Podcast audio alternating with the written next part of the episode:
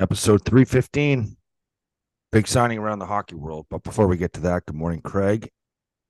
Thank you to everybody who listened and tuned into the Tim Connolly episode. We've had amazing feedback on that episode, and it was great to hear from Tim. Nice to know when a guy that you uh, wonder about, wonder how he's doing for many different reasons, because you and I talk all the time and we think about old teammates and talk about wonder how that guy's doing, wonder how that guy's doing. So it was really good to hear from Tim and hear that he's in a good place.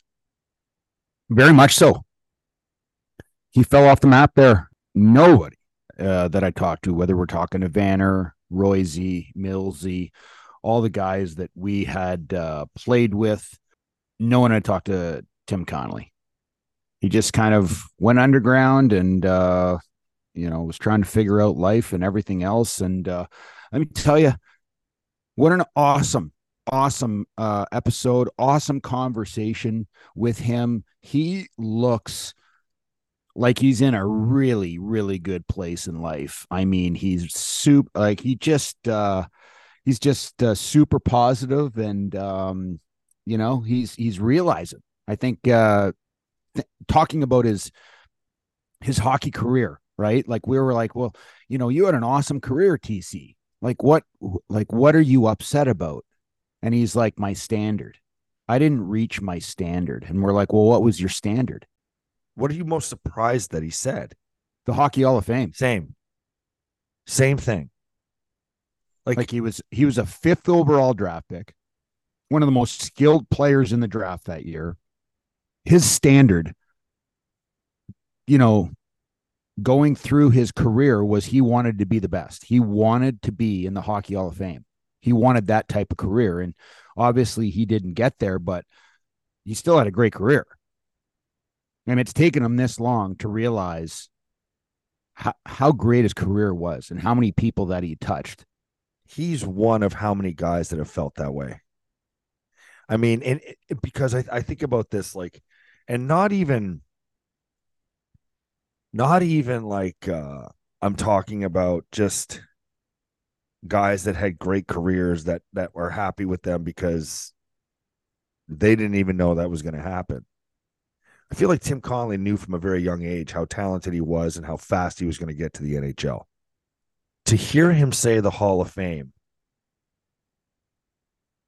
I was, I mean, I wasn't surprised. Like, kind of a fucking thought is that. I was just, that was so amazing to hear because players don't ever talk about that. No player, while they're playing, would ever say, Oh, I want to be a Hall of Famer because you're putting a shit ton of pressure on yourself. Tons. Yeah. Yeah. That was one of the that was one of the things he said too. I mean, I I don't even really know how to describe how I felt when when he said that. I was like, man, like I got into the league and my thought was just try to stay for 10 games. I listen, Greg, I, I swear to God, I'm like, I just want to be here tomorrow. I just want it. my first year. I remember when they told me to get a place. Was there a time that you felt like that you were on the bubble, that you felt uncomfortable, like really my entire career? Your entire career, okay. Because guys like me pass. Yeah, that's that's a bad feeling, man. Well, like I I, I remember going. I think that kept Montreal. me in the league six years. The pressure of my role got me out. Yeah. But the honesty in which, you know, like you can be replaced tomorrow is is it's it keeps you didn't keep me on the perfect straight and narrow, but I mean yeah. I, but I I definitely I mean, I was one or two bad games away from being out of the lineup for a long time. But not only that, like I was on a very short leash. Okay. Like yeah. one turnover early in a game and I'm fucking done for the game. That's how horseshit coaching was back then. And it, it, just it just comes down to situation. It comes down to timing. It comes down to um, you know, uh, uh, you know, I'll, I'll, go a stretch further and and kind of get off your situation. Um, like in in the league when I came up, there I was a third round draft pick. Okay, um, probably a long shot to make the NHL Um, the the the Montreal's draft two years before me was a, a right-handed defenseman from out west, Lindsay Vallis. The year after uh, before me was a left-handed defenseman from the west, Brent Bilodeau. My draft year, the first rounder was David Wilkie, right-handed defenseman. The year after me, they picked a right-handed defenseman in Brad Brown in the first round, and in the second round, they picked Rory Fitzpatrick, uh, Rochester's uh, boy. And I'm sitting there as a third rounder, just trying to survive. That's all I'm trying to do is survive. And I'm I don't really have a chance of making the NHL because I have all of these first rounders that are ahead of me, that are above me. And and let me let me say this.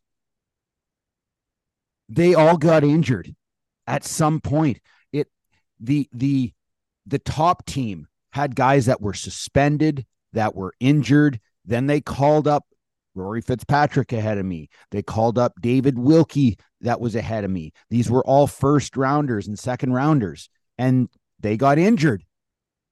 And guess who else they have to pick up? Oh, I, you know, there's no one else. We'll just mm. pick the Rivet kid up. I went up in a very short period of time opened eyes. Didn't didn't earn a position on the team for next year. Opened eyes. That's it. That's all I did. But I had to have multiple people go through tough times for me to even get a shot. And I got lucky. I got lucky to to get my foot in the door. When I was drafted at number 68 in the draft, there was first rounders, first rounders and second rounders that never played in the NHL that were better than me. They were better than me. But they were they were in a situation on a team that did not allow Listen, them to grow. I, I, don't allow them to, an opportunity. I don't know the group of defensemen all that well that you're mentioning, but I know a couple of them, and I played with Fitzy, and that's a hell of a group of defensemen to have to climb over because Rory Fitzpatrick was a really good defenseman. Very good. Like he didn't pan out to be a top four in the NHL, but there were moments on our team when we had injuries where he had to play in that position, and he, yeah, he did really well. He was so back. So back in the day, massive. He man. he was being called up before me from the minors. He was he was a right-handed defenseman, second round. Okay, David Wilkie was the first rounder my year. He was a right-handed defenseman, first round. These guys were getting called up when there was injuries in Montreal before me. But then it came to a, a, a time, I think it was my second or or I think it was my second year where there was a big trade in Montreal, massive trade. Um I'm trying to think of who exactly. So Shayne Corson got traded from St. Louis to uh to Montreal. And in that trade, they were offering me up as one of the one of the the prospects. And St. Louis said no. We do not want Rivet. We'll take Wilkie or Fitzpatrick. And they went back and forth from what I was told. No, we don't want to give those guys up. We'll give you Rivet. So push comes to shove. The trade was made. We were at the airport. They had to pull the guys away from the team. And Rory Fitzpatrick ended up getting moved instead of myself and David Wilkie. So Rory Fitzpatrick, change of direction for his career, goes to St. Louis. Well, then that opens more opportunity for me. And I took that opportunity and realized at a very young age, holy shit, man, this is for real. And even though these are my best buddies and my teammates in the minors, they're also my biggest enemies. Yeah, well, I, I exactly. People don't realize this, but the minors might be the most catty place in the world. Hey, like I don't think people realize that there's a lot of faking and a lot of fake relationships going on just for the simple fact that uh you have to. You, you have to. But at the same time, you know, you're kind of hoping that you know, the, the, the left winger on the line ahead of you is going to snap his ankle one game, and you're. I don't give a shit. I'm sorry. I, I just I, I didn't care. Listen, like, a guy gets a guy gets you come to the rink in the morning. You remember this? Snow's flying. It's friggin' freezing cold. And, the girlfriends and wives were like a thousand times worse because they're all in competition about who's going to get to the show first. Also, big difference between making back in the day. It's a big difference between making, you know, when I when I got called up in in 1995, I was making thirty thousand dollars Canadian, and in and in the NHL, I was making two hundred and seventy five there is a big difference between 30,000 and 275,000. It's like it's graduating in handbags. You go from a Banana Republic to a Coach, and then once you get to the million dollar salary, you get a Prada or a Gucci or a Louis Vuitton. Yeah, the lifestyle changes in a in a blink of an eye of you playing five to seven good games in the minors. You play well, you open eyes, and they give you a shot and you've got a really small window of opportunity to grab that uh, that spot and and go with it. And uh fortunately for me i was able to grab a spot. Um you know i was i'll tell you this you know little sacrifice things like i remember this that uh i would go home from the summertime and uh, we didn't have to report till training camp until uh, uh, September 1st. I remember I was very young. I was like 22, 23. I was just on the cusp of getting a, a, a full time NHL position, but I had to fight for it. I had a bunch of French guys that actually spoke French that were that were competing with me for for a position and to be honest they would have much rather have taken the guy that spoke french and I knew that. I showed up every year on August 1st. I cut my summer short by a month every year. I showed up, skated in Montreal with all the players there that were, it was insane. Lecavalier, Briere, like it, it Pominville, you just name there was a long list of very, very, very high end players that skated together. So the skates were awesome. And at the same time, I went and trained in the in in the uh the Bell Center at the, at the rink. I came in a month early. I can still remember this. I remember I was in there by myself one night. I had already skated in the morning. I had already worked out. Um, I was at my hotel because I, I hadn't made the team. Um, and it was later on that night where I kind of went to the, I just, I was just so bored and I didn't want to go out and, and drink and stuff like that. So I went back to the rink and I started to do lifts, some power cleans and stuff like that. And I had a good amount of weight on there too back in the day and uh, I had Metallica absolutely ripping. I was like ready to rip heads off. I was having a, the best time of my life because no one was there. The, the, cleaning people were were already gone. And I remember lifting and lifting, and I was the music's pumping, and I'm doing, I'm doing a really good amount of weight on a power clean, and I do uh, a rep of three with this weight and dropped the weight and I could hear the weight just crashing like I'm like just loving it. And all of a sudden I look over and Alain Vigneault, the head coach of the team, is sitting in the the doorway of the gym watching me. And he had a big smile on his face. I'll never forget it he just looked at me because he wasn't the most personable guy. Okay. We called him Gant for arrogant. He had this demeanor to him that was very cocky. Um, and this is when he just got hired by Montreal, but he was a confident guy. He was a strong guy. He worked out like crazy. And I just remember him looking at me with a smile and he give gave me the nod, like, well done. Well done and then walked away. And for me, these are things that uh you know might have given me that small small upper hand I, rem- I remember some how- of these conversations like that you're having.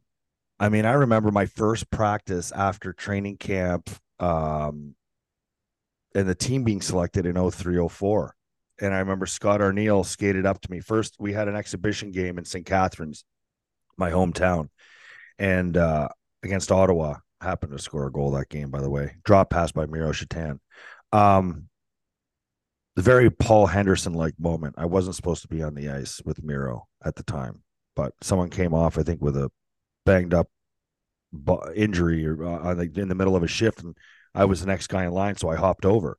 Next thing you know, Miro's dropping me a puck in the slot, and I'm ripping it home, hometown, go, whatever. Anyway, beat the shit out of Chris Neil that night too. The point is, they're going up and down the bus and Jeff Holbrook is starting to tell guys like meet at the rink tomorrow at 9:15, you know, going to guys like practice at 10:30, meet at the rink at 9:15. And the guys that were meeting at the rink at 9:15 were being sent down and then the other guys were the were the main team going to practice. This was the last day of camp. Last exhibition game. It's the end of September, might have even been October by this point.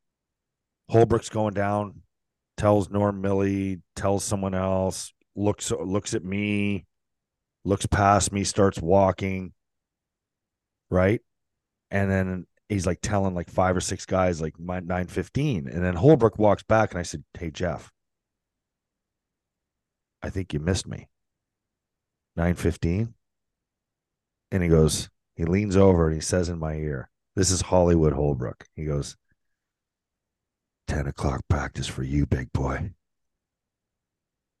I'm like, shut the fuck up. He goes, don't say a word until you until you get off the bus. I was like, no way. I'm like, no way. So I get to practice. I'm on the ice. Practice ends. Scott Arniel skates up to me. Okay. And this is like the first, this is my first day in the NHL, like as an NHLer, because training camp's over, rosters are set Season starts in two days. We're leaving for Philly tomorrow to to open the season. And Scotty Arniel skates up to me, and I and I'm just like banging pucks home, trying to stay on the ice as late as I can. You know what I mean? Yeah. And he goes, "This is all he says to me. Step one, you made the hockey club. Step two, you try to stay on the hockey club." He skated away.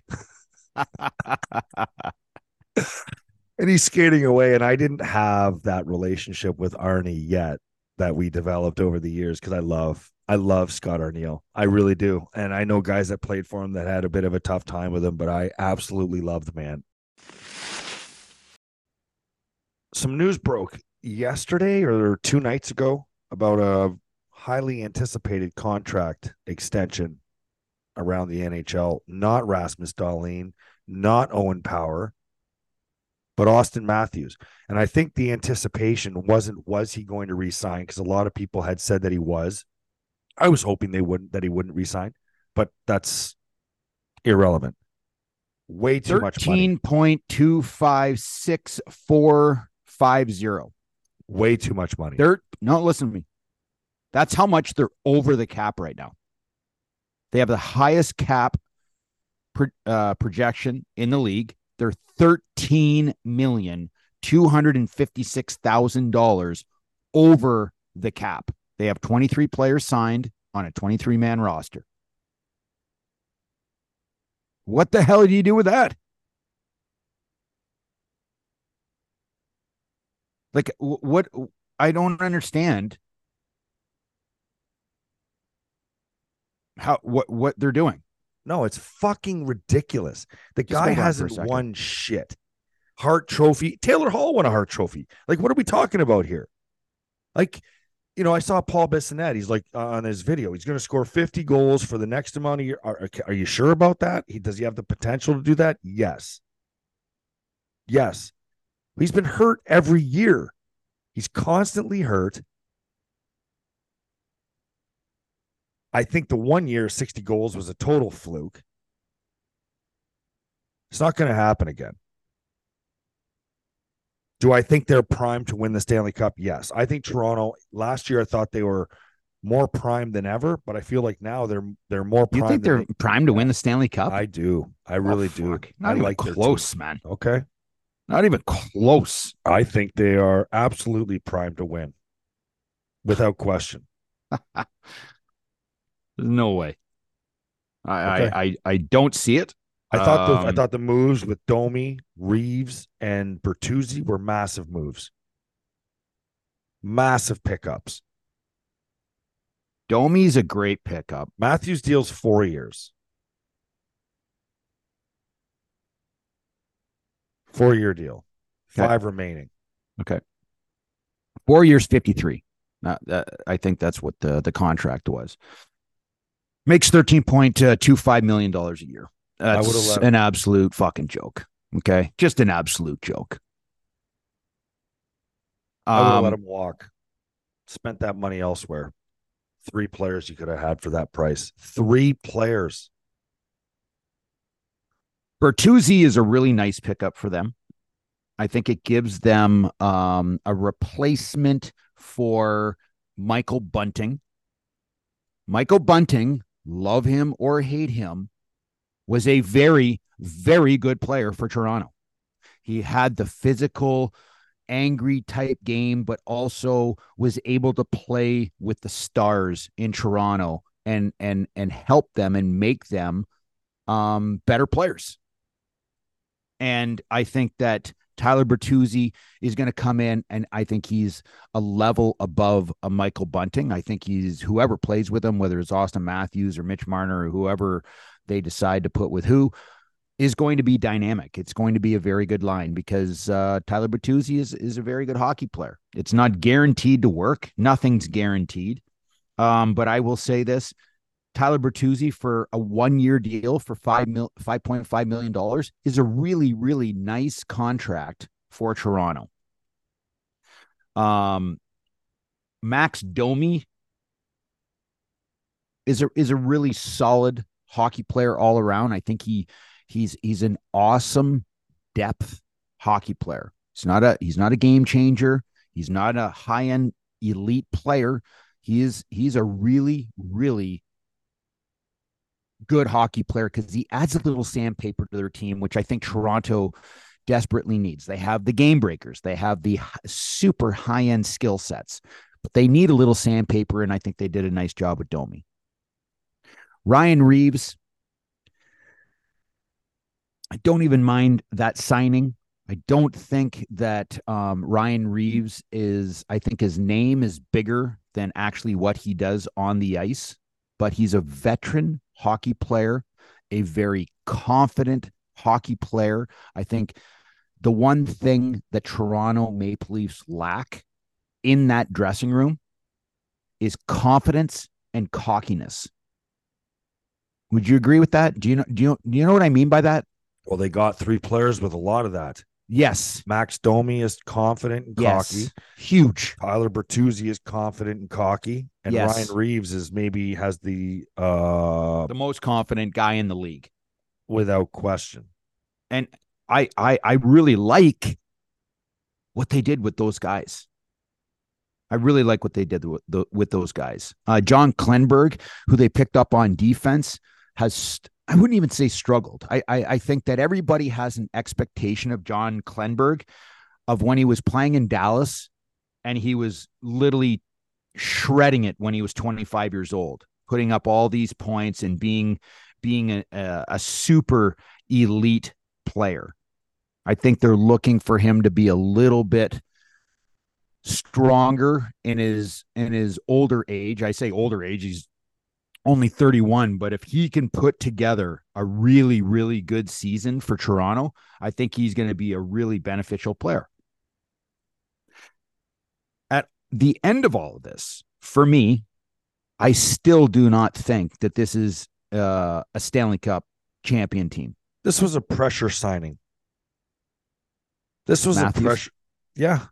This was a pressure signing. I'm going to tell you something right now. For the last two years, I've said get rid of Alex Nylander. William Nylander, sorry. William. We had Alex. I've said get rid of William Nylander. Get rid of William Nylander. I think I've completely jumped off that train. I was all about letting Auston Matthews walk at the end of the year because you're not going to get a better Auston Matthews in Toronto than you would have gotten this year with no contract extension. Because if he wanted to make 13.256, whatever it is, million dollars, he would have had to have stayed healthy the entire year. He would have had to put up easily 100 points. And he would have had to have had a hell of a playoffs and taken his team on a deep run because the only reason why Nate MacKinnon earned 12.6 is because he won a Stanley Cup and because he was severely underpaid for the six years prior to that. I do believe that part of that did play into account here with Nate MacKinnon, but he won a cup. He has performed for years. Auston Matthews has been hurt every single year. Yes, he puts up numbers, but he is not. There are so many other players in this league that I would take before Auston Matthews. That's excluding Connor McDavid. David. That's excluding Leon Draisaitl. Uh, I'll even exclude Pastrnak from that discussion, and I could still name you five players in this league that I would rather have than Auston Matthews. Name them. You're not going to like this one. Jack Eichel. Okay. Uh, let's let's hold on a second. Just Okay. hear me out. Hear me out. Jack Eichel last year, ten million dollar player. Uh, and and I'm not 100 percent on this, but I know that he had like one point over a point a game. I think he played 63 games or 64 games and had like 65 points. Is that is Okay. that correct? yeah, tell me I'm stupid or not because I want to keep going on this list. Uh, I- I, I, I listen when you're when you're asking me, would I take Jack Eichel at ten million dollars, a ten million dollar centerman, or pay thirteen two five for Auston Matthews? I would take Jack Eichel. So I would take Connor Jack McDavid, at 10. Leon Draisaitl, Pastrnak, and I would take uh, a thousand percent uh, Jack Eichel. okay. I would Nathan take Nate MacKinnon. MacKinnon. Okay. Jason Robertson, Matthew Tkachuk. Hold on. Nate- Hold on here. This is when we have to take a deep breath. I think Jason Robertson is is a disgustingly good hockey player.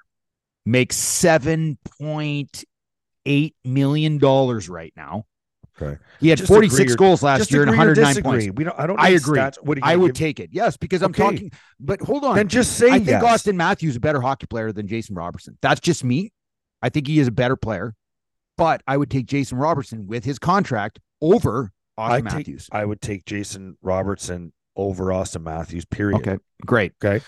Matthew Tkachuk, yes. I would take Matthew yes. Tkachuk in a heartbeat. Not even close. Then next one on the list. Here's one I would take over Auston Matthews. Jack Hughes, Brayden Point, Well, here's the thing. Tage, Tage Thompson. Hold on. Jack Hughes Panarin. is making eight million dollars. I'll take Tim Eight Stützle million dollars. over over him. I'll keep William Nylander over Auston Matthews. I don't dislike Austin Matthews. I just think he's fucking severely overrated. No, he's not overrated. Okay. He is overpaid. I don't give a shit what anybody says. Fucking people in in in Leafland. I guarantee you, if you're talking to a, a Toronto Maple Leaf fan, number one, the first thing that's going to come out of their mouth is this. First thing, I'm happy that he's back. And you should be, because he is really, really good. That being said, the second thing out of out of a Toronto Maple Leaf fan is it's too much money. It, I don't know what we're doing here. We couldn't win when we had three guys at 11 million. You had Mitch Marner at uh, 10.9, you had John Tavares at 11, and you have Auston Matthews at 11.6. It killed their salary cap. It cash strapped the GM there for years. Now you have Brad Treliving, Treliving giving him a four year deal, a four year deal. He can walk away. And you're giving him $13.25 million. It is killing any opportunity to win. We've talked about this before. and you know who this is. Who is the only player in NHL history to win a Stanley Cup that makes over $10 million? Who is it? Jack Eichel. Jack Eichel.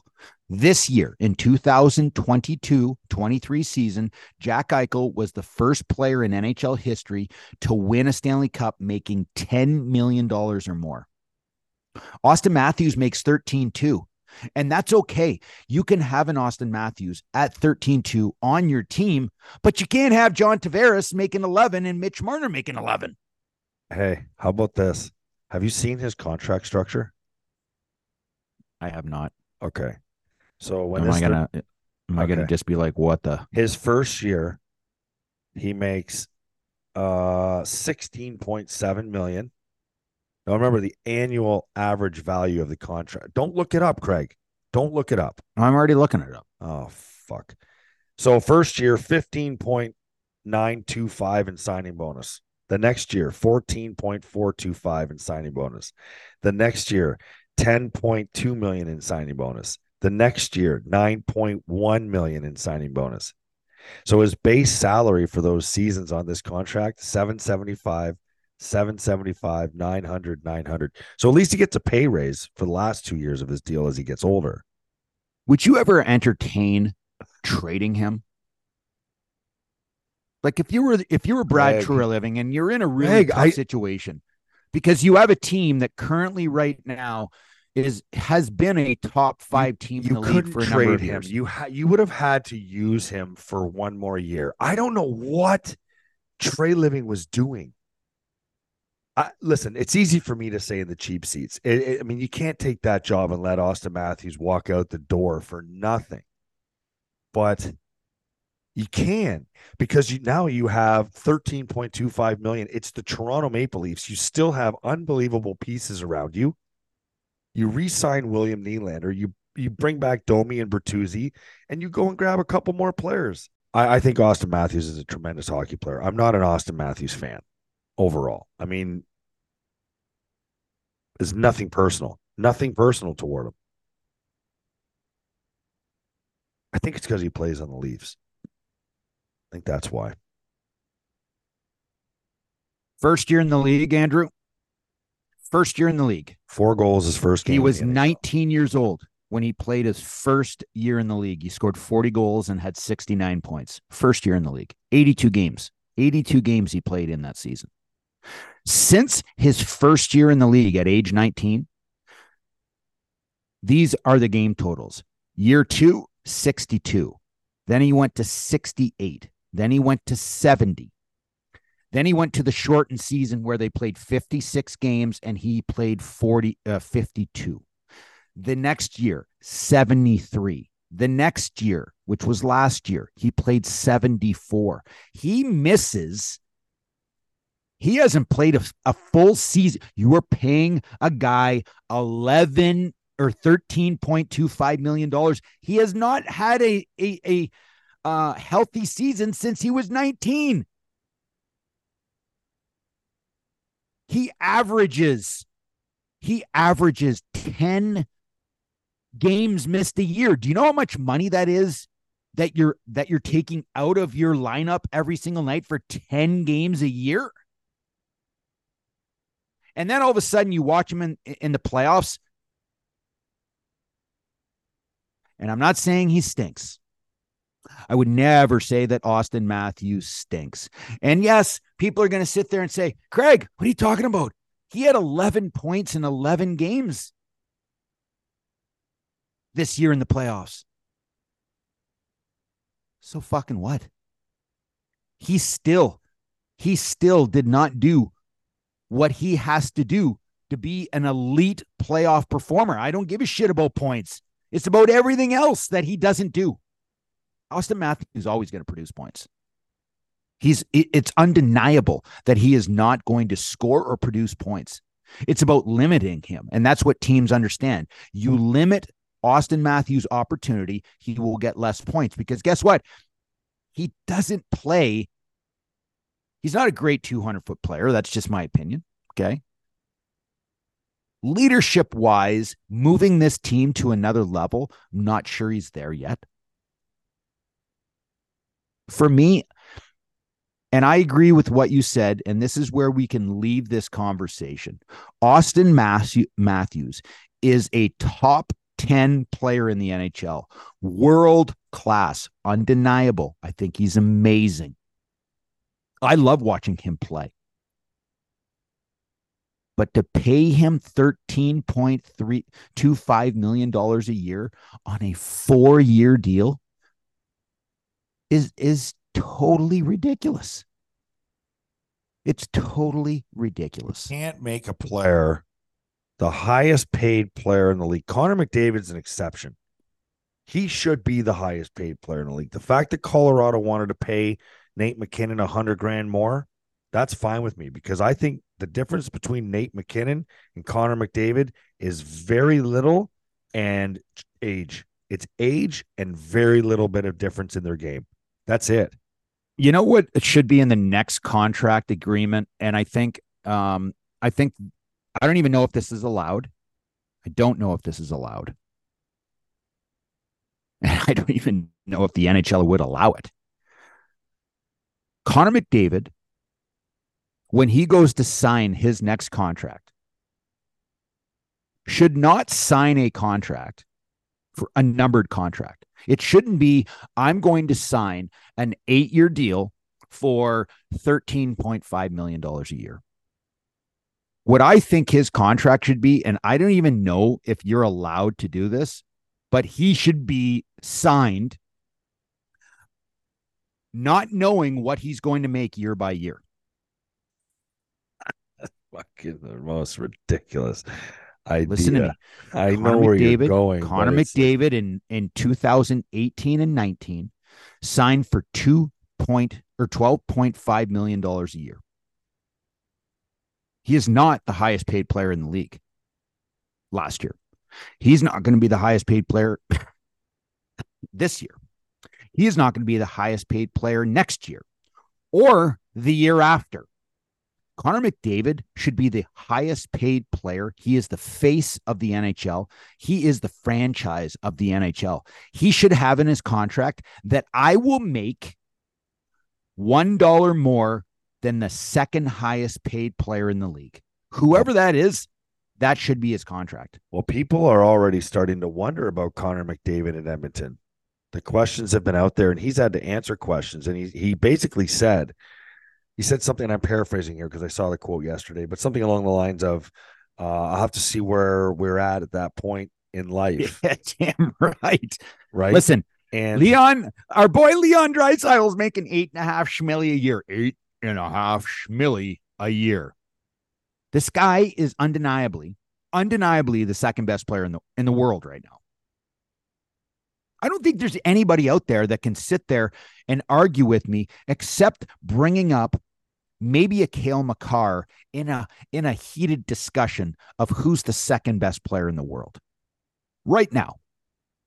I think Leon Draisaitl is absolutely insane. Goal scoring, um, points, point totals, a 200 foot centerman. He's strong, physical, like he does everything. So he's 27 years old, Petey. He's got two more years at 8.5. So after this year, after this year, this year, he is going to sign an extension should on his contract. Than, should be more than Matthews. You think? Yeah. Hundred thousand percent. He's like, going to be making 14 million. 43 goals, 31 and 56, 55, 52. He would have had. He will be making points. 14. Oh, oh, I'm sorry. I forgot about years. a 50 goal season in eighteen nineteen. Sorry. I didn't scroll up high enough. Oh, wait. I forgot 25 goals in 78 games uh, in 17 18 as a rookie or a second year guy. 29 goals. Oh, my. He's just had a an unbelievable career. His second year in the league, 25. First year, 29. Second year, 20. He's been in the league a long time. Holy shit. He's he's a so Draisaitl. So I mean, I'm listen. Let, let's sign Draisaitl right now. He's going to make 14. He'll make 14 million dollars. And because here's the thing, Edmonton's not going to Leon Draisaitl saying, "Listen, man, hey, you're playing in Edmonton. why don't you give us a hometown di- discount because this is the greatest place to play? No, it's not. It's a shithole. It's Or- freezing goddamn cold. Or he and McDavid are like, listen, Leon, you leave after two. I'm gone after three. This is where we we end. We have two more years to do it together, and then we're out. How is Edmonton going to be able to afford both those guys? That's going to be thirty million dollars by the time McDavid signs. I don't give a shit what the cap goes up to. I don't give a shit if the cap's at ninety million dollars, man. Well, the That's- cap will be at 90 million by then. Thirty million. That means that they're going to have about 60 million dollars to sign the rest of the roster. 21 more players, $60 million. Well, hold on. Take And listen, we're- we're- off- we're take skipping something here. off for Darnell Nurse. Yeah, we're skipping something here too. Like we just skipped totally to Connor McDavid and Leon Draisaitl because it's all it's all they're all market setters. Like these players are the ultimate market setters. The agents of these players are continuously trying to push the envelope for more money for the elite players and they're market setters. Auston Matthews a market setter, Leon Draisaitl is a market setter. Um, Connor McDavid is a market setter. I'll tell you who else is a market setter and someone that we never even talked about, which is going to need a contract next year. So you sign your Auston Matthews for thir- 13.25. What are you going to do with Mitch Marner? Mitch Marner had 99 points this year. Mitch Marner has outscored Auston Matthews every year. He outscores him. What do you do with Mitch Marner? Like Toronto can't uh, and and and John Tavares has played so well in Toronto. He's really actually played quite well. But they can't wait until that 11 million dollars. He's got two more years. I don't know. I don't know what they're going to do. We've been talking about a cash strapped Toronto Maple Leaf team for 5 years now. And and it's not going away. It's only going to get worse. I had this conversation the other day when we were talking Auston Matthews. I was talking to one of the dads on my team and we were talking about, you know, what the hell are they going to do with a $13.25 million contract? And then all of a sudden we're like, you know, Kevin Adams done a pretty damn good job right now, hasn't he? And the question was, would you take a Tage Thompson and a Dylan Cozens for 14.1 million? 14.1 million for those two players, or would you take a an Auston Matthews for 13.25? Well, Auston Matthews is going to get you 100 plus, and Dylan Cozens and Tage Thompson projected will get you 170 between the two of them. That's 90 and 80, or that's 170, however you Yeah. want to slice it up 95, 75, however you want Yeah. to do it. But Yeah. those numbers are not, I believe, in too inflated. Yeah. But I would take those two any day of the week. You're you're you're number one and number two center at the price of one centerman on the Toronto Maple Leafs. That's Yeah. the cost of playing in a market like that too. yeah. You know, like they can afford to to give that money because they generate so much revenue, but that's not what they're up against. They're up against the salary cap.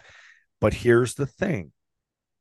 Teams now, if you look at Vegas, you look at Tampa Bay, have made a mockery of the salary cap. Toronto Maple Leafs have made a mockery of the fucking salary cap over the years. There have been teams like that have manipulated and circumvented the salary cap by long And for people that are listening, long-term IR describe doesn't doesn't count against the salary cap. So when Mark Stone makes 9.5 million and the Vegas Golden Knights are 9 million dollars over the salary cap and he goes on long-term IR and then other players Robin Lehner goes on at 5.5 now they're 14 million that they can they can hide. yes, So Kucherov, Kucherov has hip surgery when, Craig? Late training camp? late training camp. yeah. Could have had could have had hip surgery after they won the cup in June. nine and a half million dollar contract. Instead, waits, waits, waits, goes through the summer, comes to training camp. He they know he needs the surgery. They put him on long term IR. He's for the entire season. he could have played and he comes back for the playoffs and they win. Well, here's the thing: Cup. he could have played the last month of the season, Mhm. but that would have grossly affected their cap, which uh, which would have screwed things up. So they kept him out. He skated. He was he was on fire. And once the season is over and the playoffs start, Kucherov plays in the first game. And if you remember, he friggin' shreds the first game. He was absolutely insane. That's manipulating the cap. He should have been playing. Uh, 23 playoff games that year, eight goals, 24 assists. Yeah. It's just bullshit. Yeah. It's absolute bullshit. and there's been a lot of talk about the NHL having to change that. Like when you're when you have listen, those players had these injuries. They had to deal with the rehab and everything else. Where things get into a gray area is when you have a, a Nikita Kucherov that basically skated for a month and a half. Skated for a month and a half. Did not play There's two ways. probably could have got in another uh, uh, you know five ten games at the end of the year elected not because they they couldn't fit him into the cap There's two ways to do this. There's only two ways to fix this. You either have a luxury tax, a major luxury tax on an overage of salary cap up to a certain amount, which I think baseball has something like that, where I think the Yankees were way over the cap every year, but Steinbrenner's like, screw it, doesn't matter. Or your salary cap has to be um, enforced during the playoffs. That's the only way to do it. If you want to keep teams honest and you want to put an end to this, then your salary cap can't be washed after your roster size can be increased after trade deadline. I think if you want to bring players up from the minors, they shouldn't count against your cap as extra players down a stretch. But I don't think you should be able to hide big salaries on long term IR. But then it's a double edged sword. I mean, you get a guy like uh, Robin Lehner who's out five point something million, five, five and a half million, and he's out for the entire year. You shouldn't lose that player. I understand that. So it's this is where the brains behind the negotiation. what about door- playing a game in the season like nikita kucherov in that season in 2020-21 did not play a game the entire season now we're not talking about a sixth defenseman or a third line left winger we're talking about one of the best players in the national hockey league at the time he was one of the best players in the nhl he was making nine and a half million dollars a year. He didn't play the whole year. Probably could have played the last 10 games of the season, but that would have screwed up their salary cap because they they went and you know jammed the salary cap right to the ceiling. He doesn't play a game the whole year. Steps foot on the ice in the first round of the playoff. We're talking about a nine and a half million dollar player and a, and a top five player at the time, a top five player in the NHL. That team goes on to win the Stanley Cup. Can you imagine a team being able to add a nine and a half million dollar player, like a super elite game changing player to your already very good roster? Well, it's happened twice. It happened. It happened the It's same happen thing this with, year. with Vegas. It's going to happen this year too. Whoever wins the Stanley Cup this year will be grossly over the salary cap. It's it's um it's a mastermind move. So it's like all those Like people Julian that were Brisebois. hating, all those people that were hating on Tampa Bay, that they're eighteen million dollars over the salary cap. That's what they were when they won the Stanley Cup. Eighteen million dollars over the cap, shirts, and you have a mocking it. Kucherov shirt with the Stanley Cup that someone made for him that said eighteen million over the cap. Just throwing it in the NHL's face.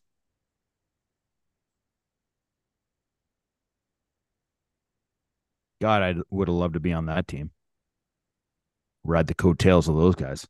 Oh, it's just such bullshit, man. As simple as that. That's all it. That's all it's about when it comes down to it. And so on all, on the conversation of all these contract talks, Dahlin, Power, anything. I don't want to have a long conversation about it. I no, mean, I, don't I, think there's a conversation to be had. I think um I think they're man. I just hope if the deal's done, if the deal's done and I got to hear about it the night before the season opens because the Sabres want some kind of dramatic press conference or the night before training camp. I'm just so sick of that because it all gets leaked before anyway. Like Auston Matthews' contract got announced at the end of August. They gave us some fucking news. Announced the if it's not done, but if I I'm going to tell you what, I'm going to tear somebody into shreds verbally if I got to hear about some another Sabres press conference in the fucking main atrium of the arena to announce the contract extension of Rasmus Dahlin. I'm so sick of it. Toronto didn't do it. All these other teams don't do it. Stop at the dramatic effect. Just announce the deal if it's done. If it's not, I'm sorry for everything I just said. but be be warned Sabres have led the league in press conferences over the years, whether it's been USA hockey announcements or signings and signings. And well, you've had fucking 12 GMs, eight coaches, and uh, five captains in the last seven years. So, I mean, I suppose I should retract that statement that, uh, you know, I guess they've needed these press conferences, but at the same time, it's like, just make the announcement after GM number four. It's like, all right, let's stop at the press conferences.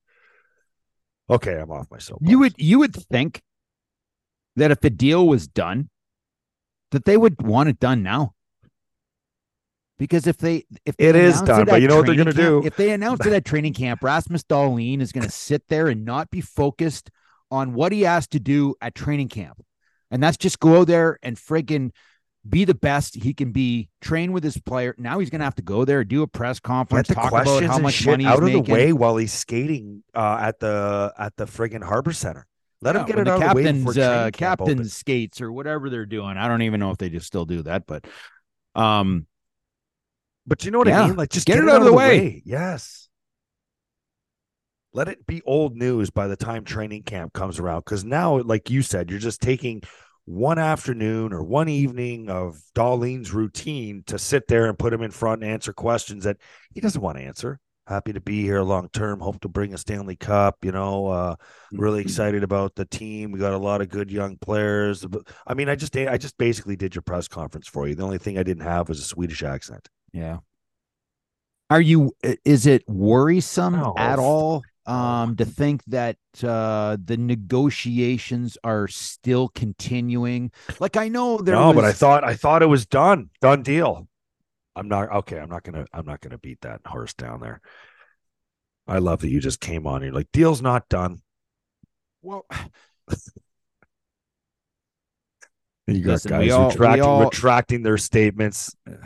For clarity, what I meant to say was, but that that came out that that um someone reported that you know the deal's done for Dahlin. He's probably going to be around 10, 10.25 for an eight year deal. Boom shakalaka, everything's done. And I I don't have a problem with that. I really don't. I mean, Rasmus Dahlin is is world class. He deserves to get paid. Um, and uh, I think that contract is is is a good contract for Rasmus Dahlin. I'm not saying. I'm just like, man, come on. It's been like three months since that was reported and and I just want to see him signed just like everyone else. Like I I've I, I told you this. I told you this a month ago. Every day I wake up and I go on Twitter. Every goddamn day I'm looking to find please sign Rasmus Dahlin. Please sign him to a contract. Just just let me sleep a little bit better at night, a little bit more soundly. Please tell me I don't give a shit if Auston if if um uh, Owen Power signs a three year deal or, or, or an eight year deal. I don't care. Just get him signed. Just get him signed. No games. Please don't, please do not announce this the day before training camp that Rasmus Dahlin has signed an eight year deal. Please don't or, do or that to the kid. The season. Or the don't do it to the, the kid. Don't do it to the team.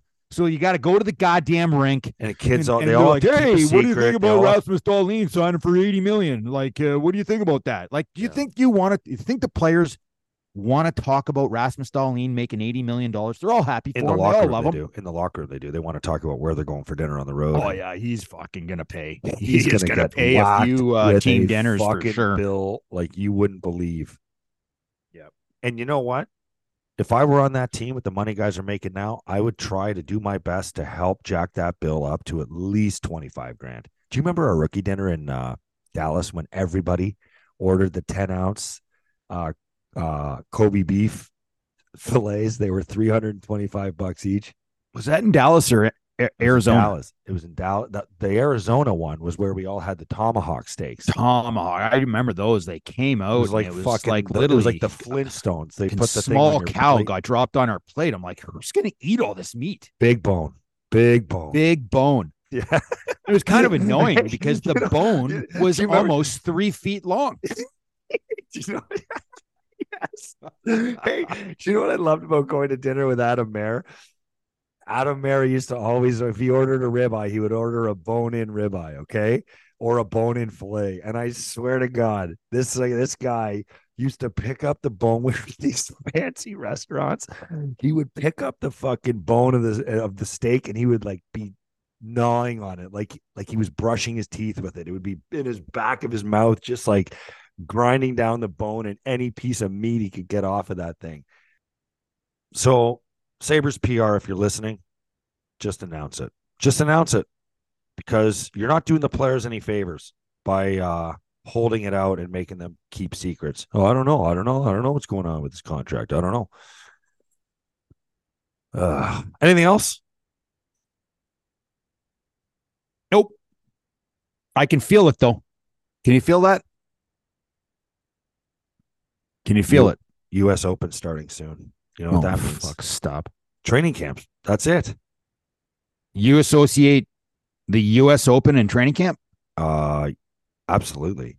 Okay. And you have in past years too. No, because- never, never, Oh, never. laying in bed in your hotel anywhere, I- and you got the U.S. Open on at ten thirty at night. You got Federer versus anybody. Yeah, but I night look at you every single time I look at you and you say stupid shit like this.